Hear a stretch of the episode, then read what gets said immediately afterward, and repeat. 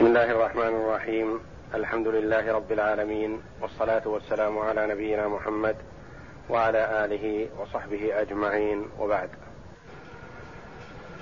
أعوذ بالله من الشيطان الرجيم.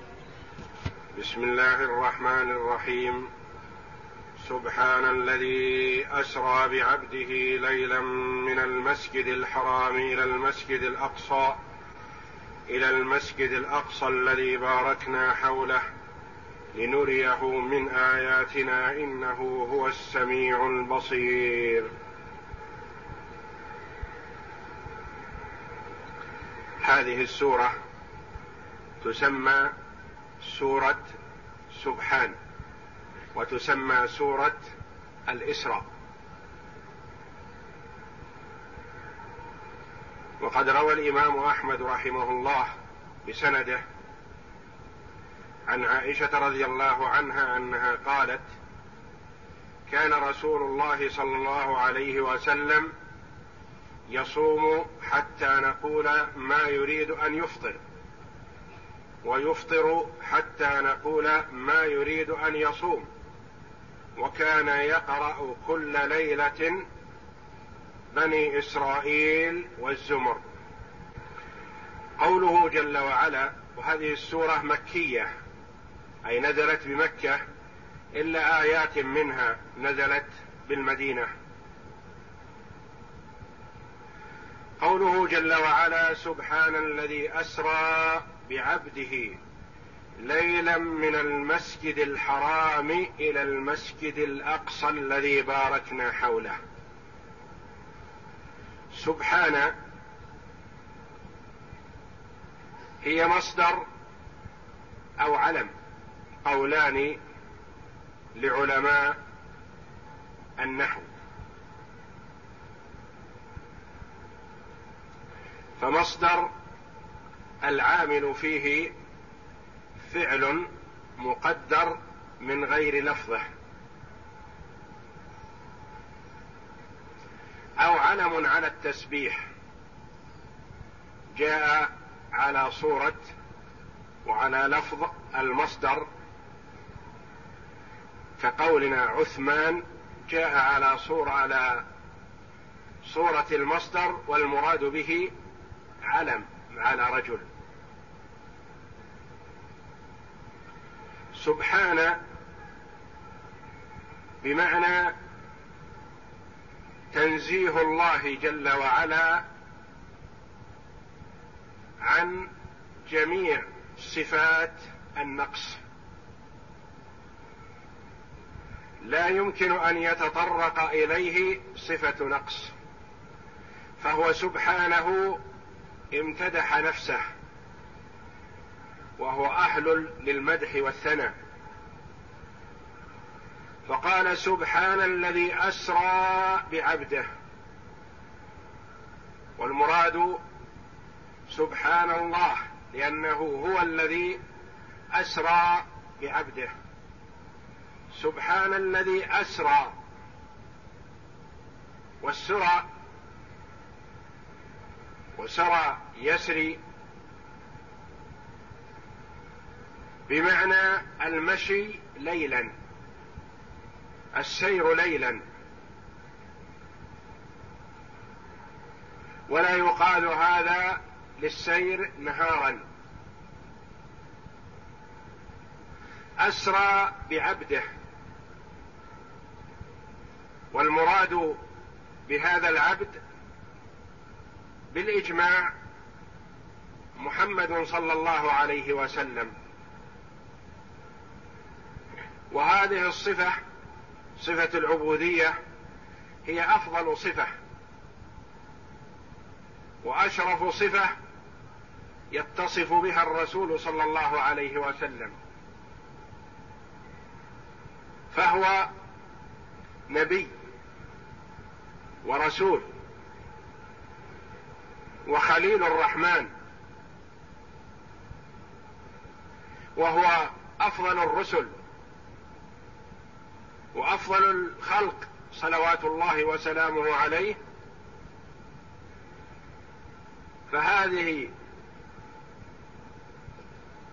من صفاته وأفضلها وأكملها العبودية.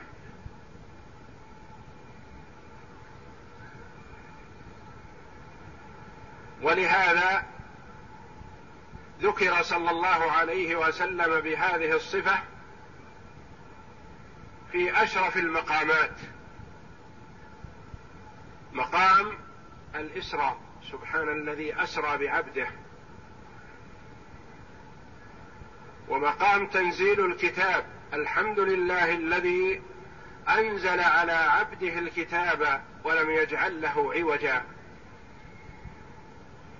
ومقام الصلاة وأنه لما قام عبد الله يدعوه كادوا يكونون عليه لبدا. فأفضل صفة يتصف بها مخلوق هي العبودية لله جل وعلا. وأكمل الخلق في هذه الصفة هو محمد صلى الله عليه وسلم. سبحان الذي أسرى بعبده أضافه إليه. جل وعلا. تشريفا وتكريما له صلوات الله وسلامه عليه. أسرى بعبده ليلا. عرفنا أن الإسرى والسرى هو المشي ليلا. ولا يطلق على المشي نهارا. فلما قال جل وعلا ليلا قال بعض المفسرين رحمهم الله يفهم من التصريح بكلمة ليلا بلفظ التنكير القلة من الليل التقليل. لأن المرأة إذا قال سريت ليلا أو قال سريت الليل يفهم من كلمة الليل بأنه سرى الليل كله. وإذا قال سريت ليلا أنه مشى ليلا ولو بزمن يسير وقت يسير.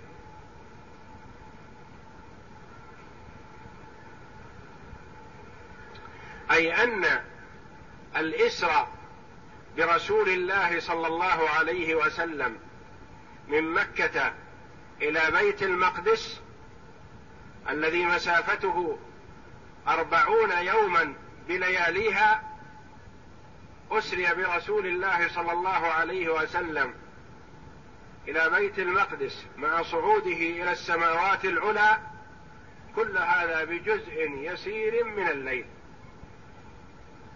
وهذا يدل على قدرة الله جل وعلا.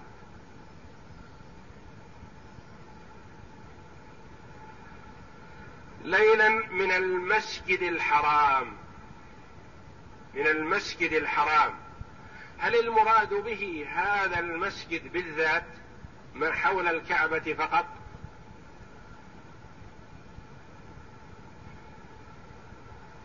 لأن المسجد الحرام في زمن النبي صلى الله عليه وسلم ما كان حول الكعبة وليس كل المطاف بل جزء منه ما استدار حول الكعبة.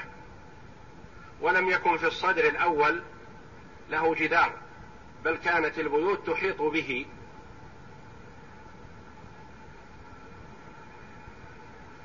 هل المراد الإسرى من المسجد نفسه؟ أو من مكة قولان للعلماء لأنه روي أنه أسري به صلى الله عليه وسلم من بيت أم هانة بنت أبي طالب أخت علي بن أبي طالب رضي الله عنه. وهي بنت عم النبي صلى الله عليه وسلم. وكان الرسول صلى الله عليه وسلم فيما روي راقدا في بيتها. تلك الليلة.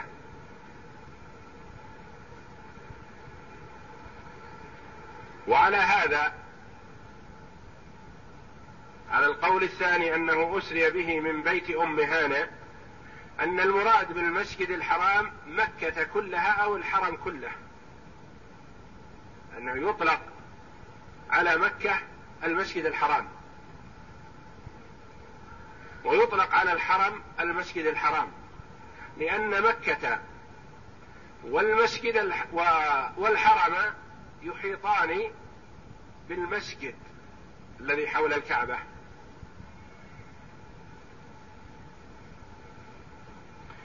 فكان الإسراء من مكة من داخل المسجد أو من خارجه من بيت هانة.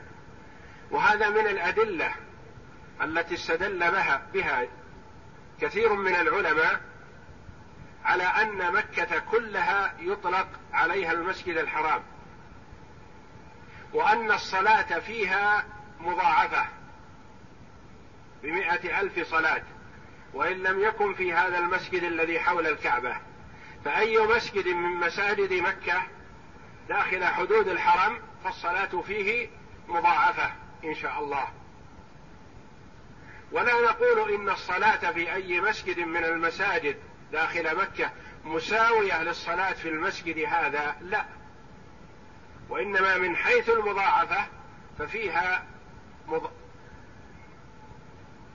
في المساجد الأخرى الصلاة فيها مضاعفة بمائة ألف صلاة إن شاء الله.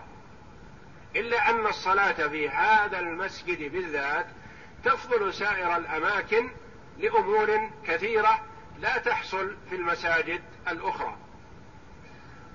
من ذلك القرب من الكعبة ومشاهدتها. ومن ذلك قدم المكان في العبادة.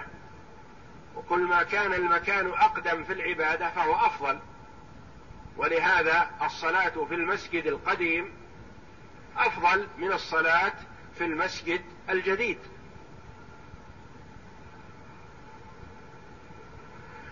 وكثرة المصلين حول الكعبة هذه ميزة لهذا المسجد.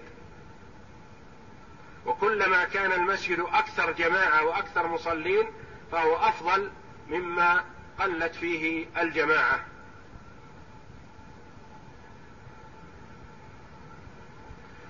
أسرى بعبده ليلا من المسجد الحرام إلى المسجد الأقصى. إلى حرف غاية. فالاسراء كان له بداية وهو من المسجد الحرام وغاية نهاية له وهو المسجد الأقصى الذي هو بيت المقدس. وسمي الأقصى لبعده عن المسجد الحرام وليس وراءه مسجد في ذلك الوقت.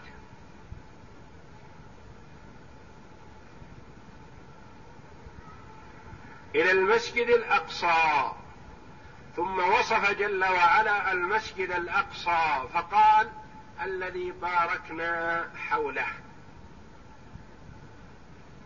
جعل الله جل وعلا البركة حوله بالأنهار والأشجار والثمار.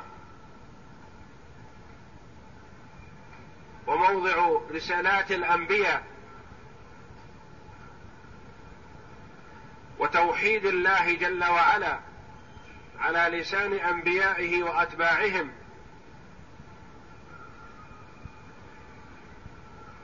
ومكان ولاده كثير من الرسل صلوات الله وسلامه عليهم أجمعين.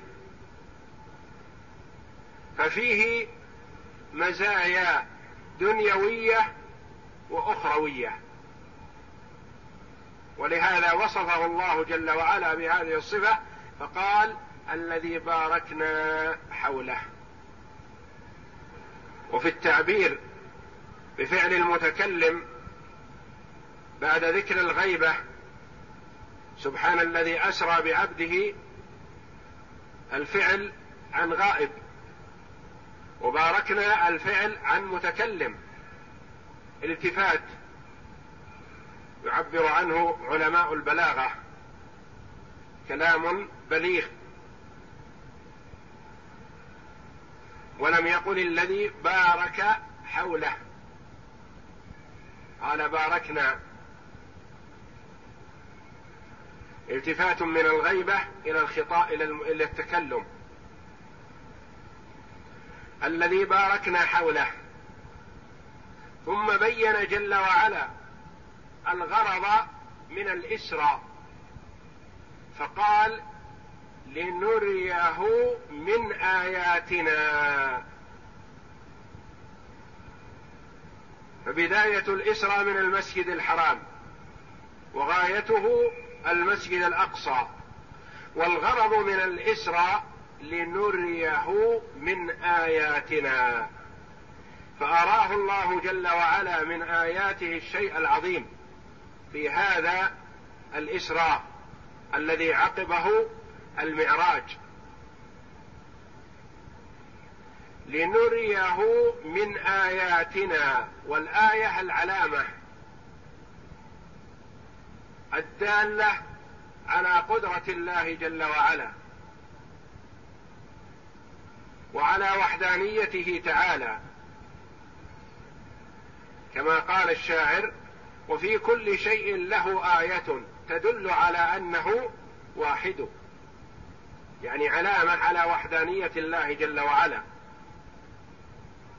وحدانيته بالقدرة والخلق وأنه هو المستحق وحده للعبادة دون من سواه.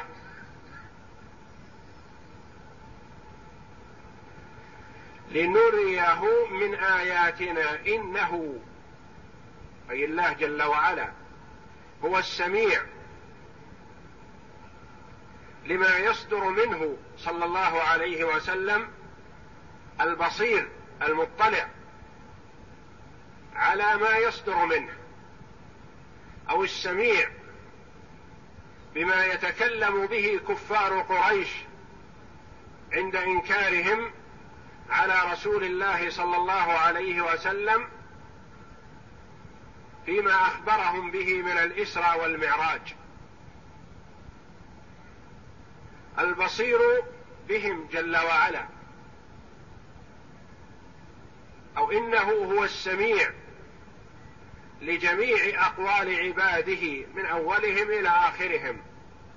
البصير بأحوالهم فيجوز أن يراد التعميم ويجوز أن يراد التخصيص بمحمد صلى الله عليه وسلم حيث أوصله جل وعلا إلى هذه المنزلة الرفيعة العظيمة لأنه سميع بصير بحاله سميع لأقواله بصير بحاله لا تخفى عليه خافية فهو أعطاه ما أعطاه لاستحقاقه ذلك صلى الله عليه وسلم عند ربه جل وعلا. أو التعميم باطلاعه جل وعلا وسمعه وبصره على أحوال عباده عموما.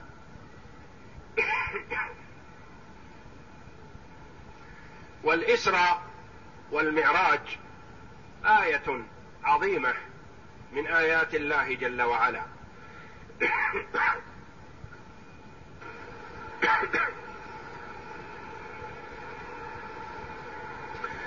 فالاسراء والمعراج آية عظيمة على قدرة الله جل وعلا. وعلى منزلة محمد صلى الله عليه وسلم عند ربه تبارك وتعالى. وعلى ما أطلع الله جل وعلا عبده ورسوله محمدا صلى الله عليه وسلم على أمور عظيمة كثيرة أطلعه الله جل وعلا عليها في هذا الإسراء والمعراج. وعلامة واضحة على صدق رسول الله صلى الله عليه وسلم في الرسالة والبلاغ وأنه مرسل من عند الله جل وعلا. وأن الله جل وعلا أوجد له ما لا يستطيعه البشر. فالقرآن آية عظيمة أتى به صلى الله عليه وسلم لا يستطيع البشر أن يأتوا بمثله ولا بعشر سور من مثله ولا بسورة من مثله. لا يستطيعون ذلك.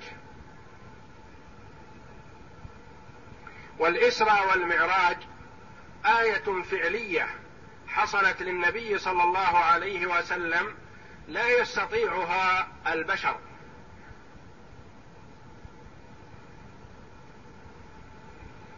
والعلماء رحمهم الله من الصحابة فمن بعدهم اختلفوا هل الاسرى بالرسول صلى الله عليه وسلم كان بروحه وجسده؟ أم كان بروحه فقط؟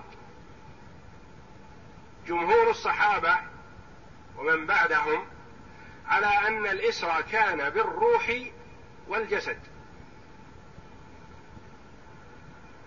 وقال بعض الصحابة إن الاسرى كان بالروح فقط. واستدل المرجحون بأن الإسرى بالروح والجسد بأن الإسرى بالروح وحدها ليس فيه علامة قوية تستحق هذا التنويه والذكر. لأنه إذا كان بالروح فقط فهو رؤيا منام. ومن المعلوم أن رؤيا منام الأنبياء حق صلوات الله وسلامه عليهم. لكن رؤيا المنام يراها صلى الله عليه وسلم بكثرة ويراها غيره يراها غيره. فالرؤيا جزء من ست وأربعين جزءا من النبوة كما ورد.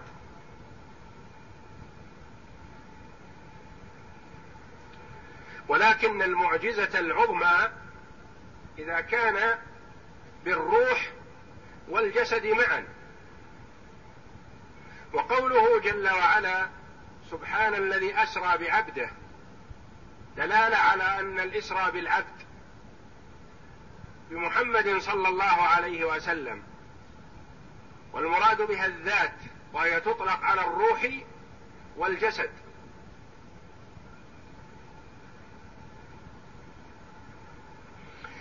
وثبت أنه صلى الله عليه وسلم أتي بالبراق وهو دابة أكبر من الحمار ودون البغل يركبها الأنبياء صلوات الله وسلامه عليهم أجمعين. فركب صلى الله عليه وسلم.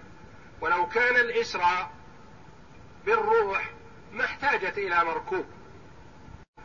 وقد أطلع الله جل وعلا نبيه محمدا صلى الله عليه وسلم في هذا الاسرى والمعراج على أمور عظيمة. من ذلك أنه صلى الله عليه وسلم أسري به. تلك الليلة بروحه وجسده على ما قال الجمهور من مكة إلى بيت المقدس.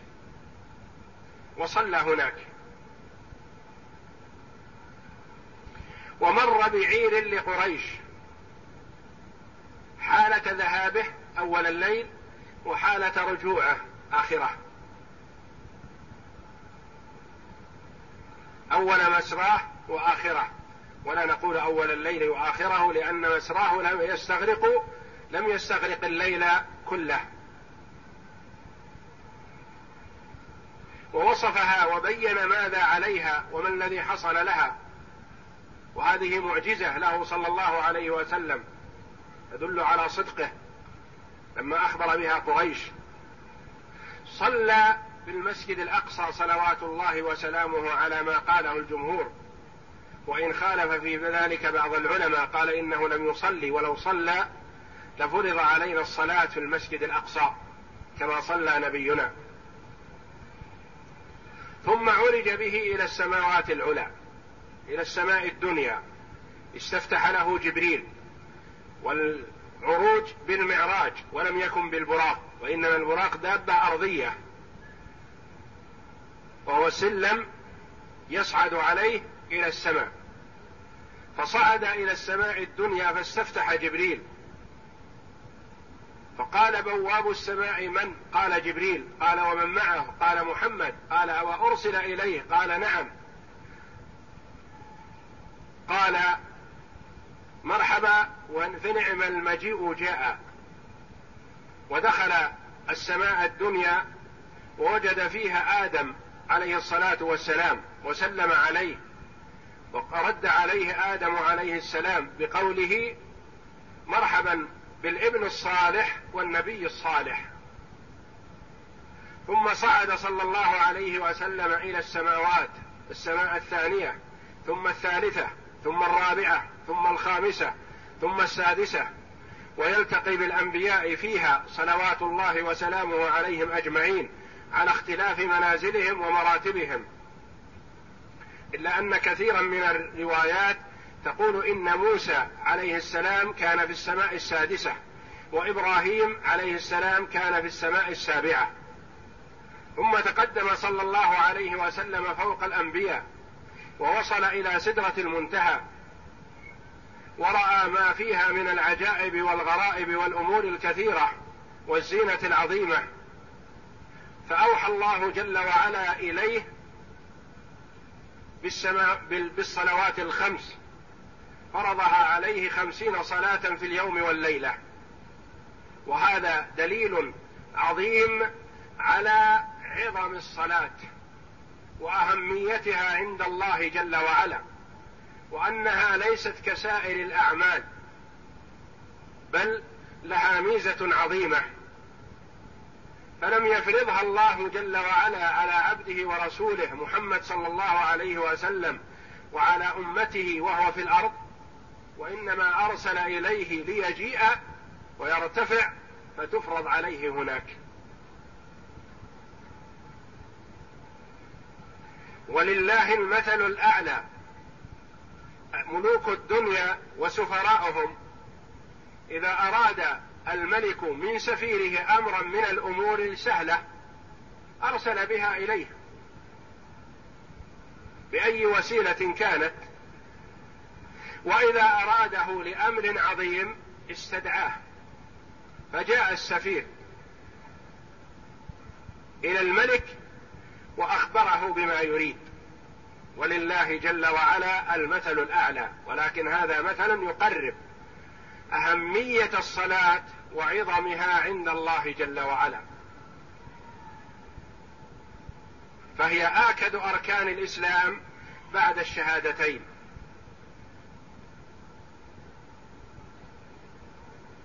وهي أول ما يحاسب عنه العبد يوم القيامة فإن نجح في صلاته نظر في سائر عمله.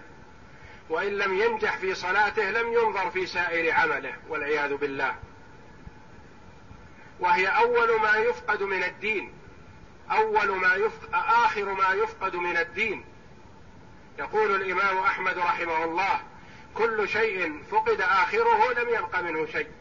يعني إذا ترك المرء الصلاة ما بقي معه من الدين شيء. وإن صلى وإن صام وزكى وعمل الأعمال إذا كان لم يصلي لا يصلي فلا يقبل عمله.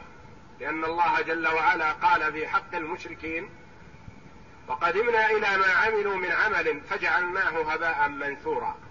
المشركون يتصدق الكثير منهم ويحسن ويعمل الأعمال الحسنة لكن لا نفع فيها في الدار الآخرة. لأنها لم تبنى على توحيد الله. وتارك الصلاة كافر غير موحد بل هو مشرك. وإن لم يعبد صنم وإنما عبد هواه. فتارك الصلاة مشرك كافر بالله بين الرجل وبين الشرك أو الكفر ترك الصلاة. فتارك الصلاة يقال له مشرك ويقال له كافر. العهد الذي بيننا وبينهم الصلاة فمن تركها فقد كفر.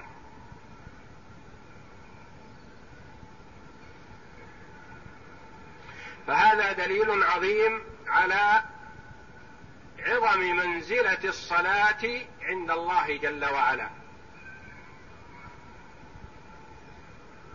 وإذا أراد العبد أن ينظر ويعرف قدره عند الله جل وعلا فلينظر إلى قدر الصلاة عنده. فإن كانت الصلاة عنده بالمنزلة اللائقة بها فليبشر بالخير وليعلم أن قدره عند الله عظيم أن له قدر عند الله جل وعلا. كان يرتب أموره نومه ويقظته وأكله وعمله ومواعيده على الصلاة. يكون الاهتمام بالصلاة اولا ثم هذه الأمور تليها فليبشر بالخير. وإن كان لا يهتم للصلاة ينام متى أراد أن ينام ولا يبالي. نام وقت الصلاة وتركها حتى خرج الوقت أو قام في أثناء الوقت. مواعيده يواعد وقت الصلاة ولا يهتم. متى ما فرغ من شغله صلى. وهكذا فهذا دليل على أنه لا قدر له عند الله جل وعلا لأنه لا. لم يهتم بفريضته التي افترض على عباده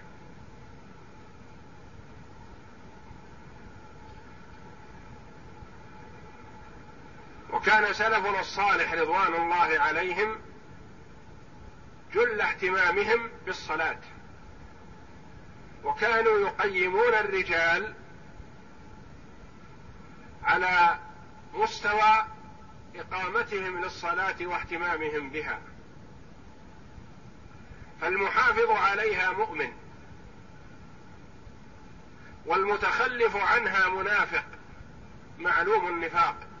كما قال عبد الله بن مسعود رضي الله عنه لقد رأيتنا وما يتخلف عنها أي عن صلاة الجماعة إلا منافق معلوم النفاق. كانوا يعرفون قدر الرجال بمستوى إقامتهم للصلاة وحضورهم الجماعة.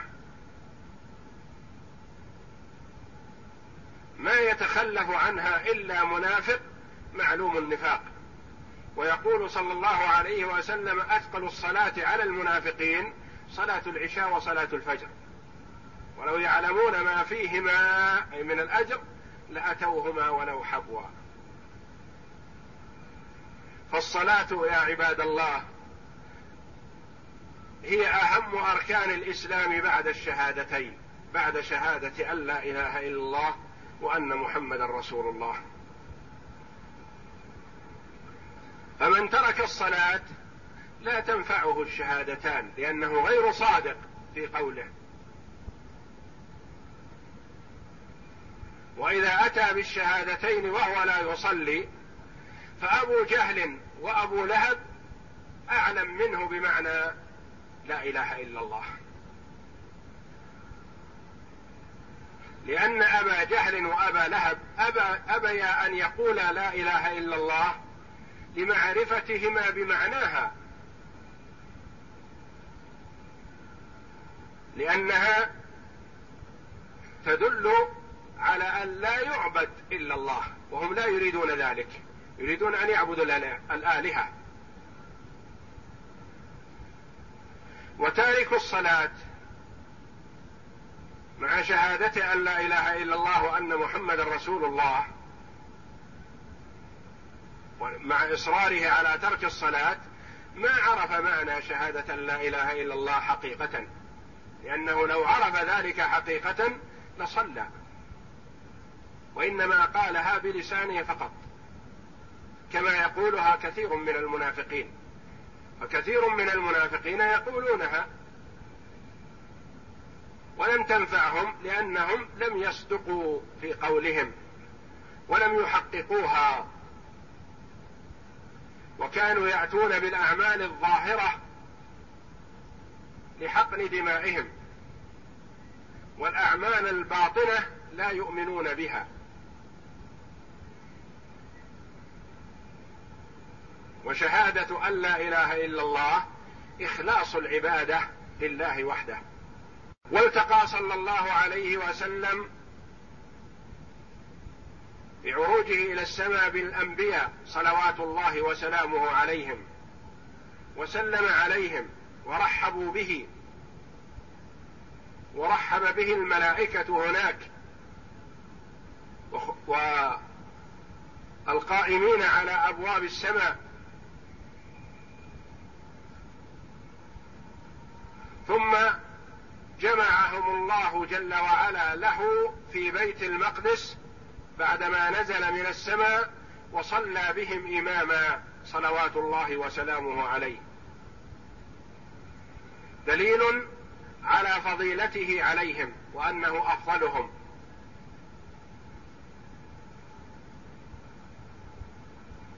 وقدم له صلى الله عليه وسلم تلك الليلة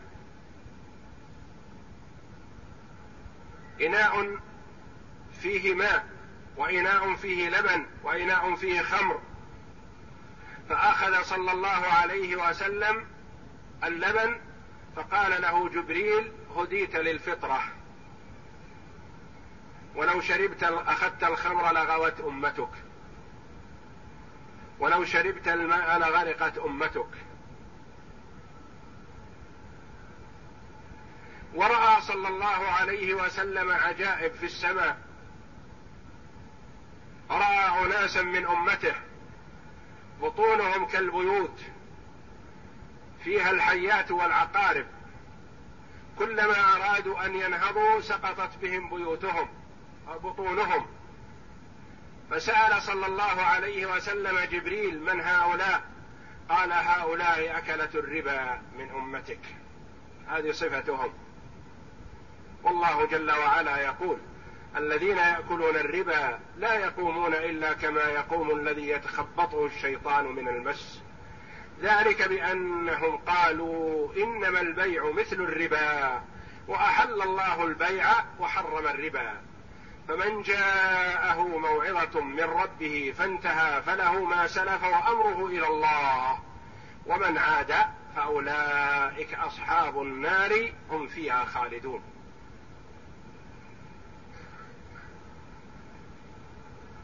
روي عن بعض السلف رحمهم الله أنه قال ما توعد الله أحدا بمثل ما توعد به المرابي. أكل الربا.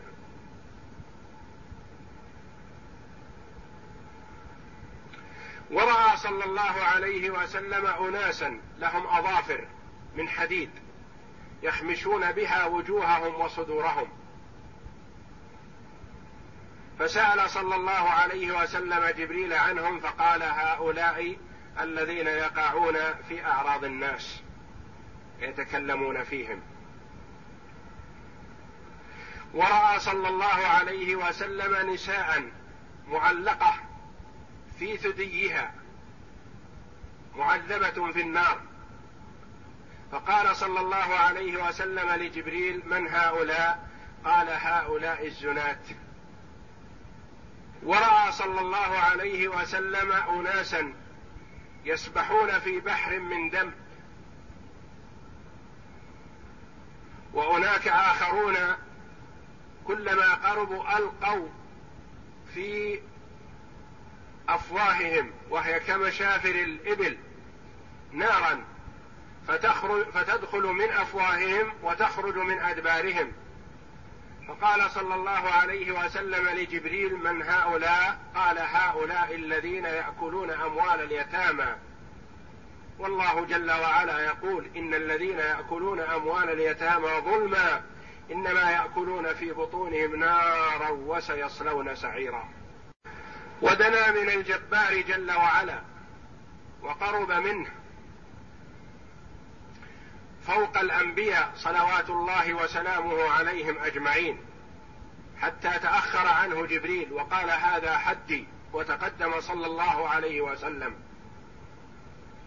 وفرض الله جل وعلا الصلاة على عبده محمد صلى الله عليه وسلم وعلى أمته خمسين صلاة في اليوم والليلة. ثم نزل صلى الله عليه وسلم ومر بإبراهيم ومر بموسى فسأله موسى ماذا فرض الله عليك؟ قال فرض الله علي وعلى أمتي خمسين صلاة في اليوم والليلة. فقال يا محمد إن أمتك لا تطيق ذلك وإني عالجت الناس بأقل من ذلك فلم يطيقوا. فارجع إلى ربك فاسأله التخفيف. فالتفت صلى الله عليه وسلم إلى جبريل كالمستشير له فأشار إليه بأن نعم. إن شئت. فرجع صلى الله عليه وسلم إلى ربه وسأله التخفيف فحط عنه جل وعلا عشرا. ثم رجع إلى موسى فأخبره فقال حط عني ربي عشرا فقال إن أمتك لا تطيق ذلك. فارجع إلى ربك. وأخذ صلى الله عليه وسلم يتردد بين ربه جل وعلا وبين موسى عليه الصلاة والسلام. وفي كل مرة يقول له موسى ارجع إلى ربك فاسأله التخفيف. حتى صارت عشرة ثم صارت خمسة. ثم قال له موسى ارجع إلى ربك فاسأله التخفيف. فقال عليه الصلاة والسلام قد استحييت من ربي. فقال الله جل وعلا إنه لا يبدل القول لدي إنها خمس في العدد خمسون في الأجر. وصلاتنا خمس مرات في اليوم والليلة وهي في الأجر عن خمسين صلاة لأن الحسنة بعشر أمثالها. فضل من الله وإحسان ونعمة على هذه الأمة. ونزل صلى الله عليه وسلم وصلى بالنبيين كما تقدم في بيت المقدس ثم عاد إلى مكة وبات فيها بقية ليلته عليه الصلاة والسلام. وأصبح مهموما عليه الصلاة والسلام كما رؤي. إن أخبر قريشا كذبته فجلس في مكان من المسجد وحده فجاءه أبو جهل عليه لعنة الله فقال ماذا كان يا محمد؟ قال كنت أسري بي إلى بيت المقدس. فقال إلى بيت المقدس الذي مسافته أربعون ليلة أسري بك في الليل ورجعت وأصبحت بين أظهرنا؟ قال نعم. ولم يكذبه خشي خشية أن يتراجع الرسول عن هذا القول لزعمه أن هذا كذب وإنما أراد أن يسمع الناس. قال إن أحضرت قومك أتخبرهم بذلك؟ قال نعم. فناداهم أبو جهل. فلما اجتمعوا حول النبي صلى الله عليه وسلم قال أخبرهم بما قلت لي. فأخبرهم صلى الله عليه وسلم. فجاء واحد منهم فقال أنا عليم ببيت المقدس. صفه لي. وأنا أخبركم يقول بصدقه من كذبه. فوصف الرسول صلى أخذ صلى الله عليه وسلم يصف الطريق إلى بيت المقدس ويصف بيت المقدس يقول فحصل عنده إشكال في شيء ما منه. فنصب بين يديه بقدرة الله جل وعلا فأخذ يصفه وهو يراه بإذن الله جل وعلا. فقال أما فقال المراقب له أما الصفة فصحيحة. ومعلوم عندهم أن النبي صلى الله عليه وسلم لم يذهب إلى بيت المقدس لأنه ذهب في صغره مع عمه أبي طالب ولم يصل إلى بيت المقدس بل رجع. أشار عدد من الرهبان على أبي طالب بأن يرجعه إلى مكة خوفا عليه من اليهود لأنه رأى فيه صفات النبوة صلوات الله وسلامه عليه في صغره. فلم يصل إلى بيت المقدس. ولم يعرفه ولم يره من قبل. فوصفه صلى الله عليه وسلم كما هو. فقال أما الصفة فصحيح. لكن كفار قريش لم يصدقوا. وحتى ضعاف الإيمان من المسلمين ارتدوا. فجعل الله ذلك فتنة لمن في إيمانه ضعف وللكفار. وقوة إيمان للمؤمنين كأبي بكر رضي الله عنه الذي سمي من يومها الصديق.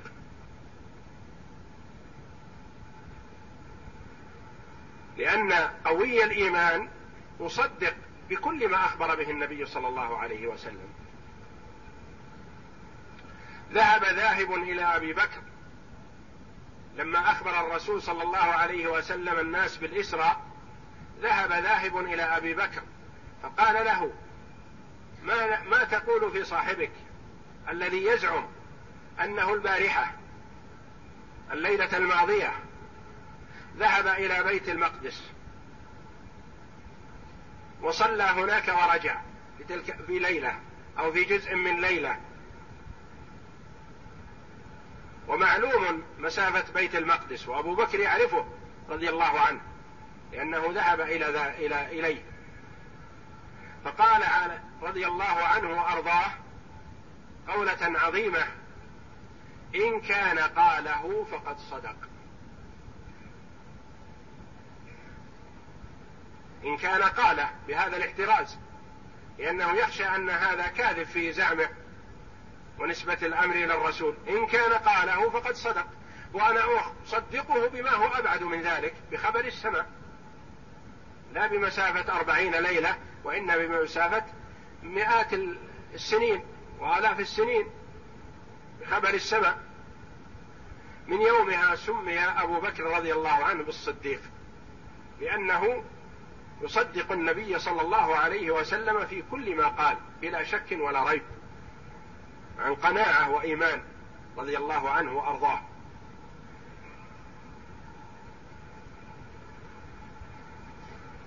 فكان في ذلك آية عظيمة تثبيت للإيمان في قلوب المؤمنين. وسبب تكذيب لضعاف الإيمان وللكفار. لأنهم استبعدوا هذا حكموا عقولهم والعقول قاصرة. وقدرة الله جل وعلا لا يحدها حد. فالله جل وعلا قادر على كل شيء لا يعجزه شيء. وهذه آية عظيمة من آيات الله جل وعلا. وقد روي حديث الإسراء والمعراج بروايات كثيرة عن عدد من الصحابة رضي الله عنهم أجمعين. وإن اختلفت بعض الفقرات في روايتهم فلم تأت على رواية واحدة وإنما جاءت على روايات متعددة. وقد اختلف العلماء رحمهم الله في زمن الإسراء. قال بعضهم قبل الهجرة بسنة. وقيل بأكثر. والصحيح والله أعلم أنها أكثر من ذلك لأنه روي أن خديجة رضي الله عنها صلت مع النبي صلى الله عليه وسلم ولم تفرض الصلاة إلا ليلة الإسراء والمعراج. وخديجة رضي الله عنها ماتت قبل الهجرة بخمس سنوات أو بأربع سنوات أو بثلاث سنوات على اختلاف في ذلك. وزمنه قيل في شهر ربيع وقيل في شهر رجب. وقيل غير ذلك.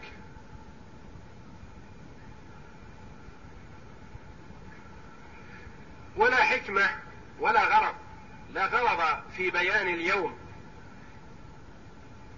أو الشهر وإلا لو كان في ذلك مصلحة لحفظ ولا ضبطه الصحابة رضوان الله عليهم. فقد ضبطوا وحفظوا أعمال الرسول صلى الله عليه وسلم كلها التي تعبدنا الله جل وعلا بها. ولما لم يكن هناك غرض صحيح في تحديد وقت الإسراء اختلف فيه. ولذا من اتخذ ليلة سبع وعشرين من رجب ليلة احتفال بالإسرى والمعراج فلا أصل لذلك ولا يجوز لهم ذلك لأن الصحابة ومن بعدهم من القرون المفضلة لم تحتفل ليلة بليلة الاسرى والمعراج. ولم يتفقوا على تحديدها في يوم أو في ليلة معينة ما اتفقوا على ذلك. فلا مصلحة في ذلك وإنما المصلحة والحكمة فيما ترتب على الاسرى والمعراج من الأمور العظيمة. فترتب على الاسرى والمعراج أمور عظيمة حفظت بحمد الله. ولا فائدة في تحديد الوقت فلم يحفظ. ولم يتفقوا عليه. فخطأ اتخاذ ليلة من الليالي للاحتفال بالاسرى والمعراج. هذا لا أصل له لا من الكتاب ولا من السنة. والله جل وعلا امتدح نفسه بالاسرى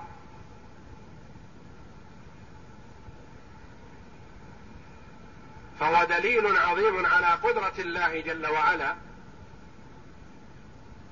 ولم يأمر باتخاذ ليلته عيدا أو موطن احتفال أو اجتماع أو نحو ذلك. ولم يأمر بذلك النبي صلى الله عليه وسلم ولم يتخذ ذلك الصحابة رضوان الله عليهم الذين هم أحرص الناس على الأخذ بسنة رسول الله صلى الله عليه وسلم.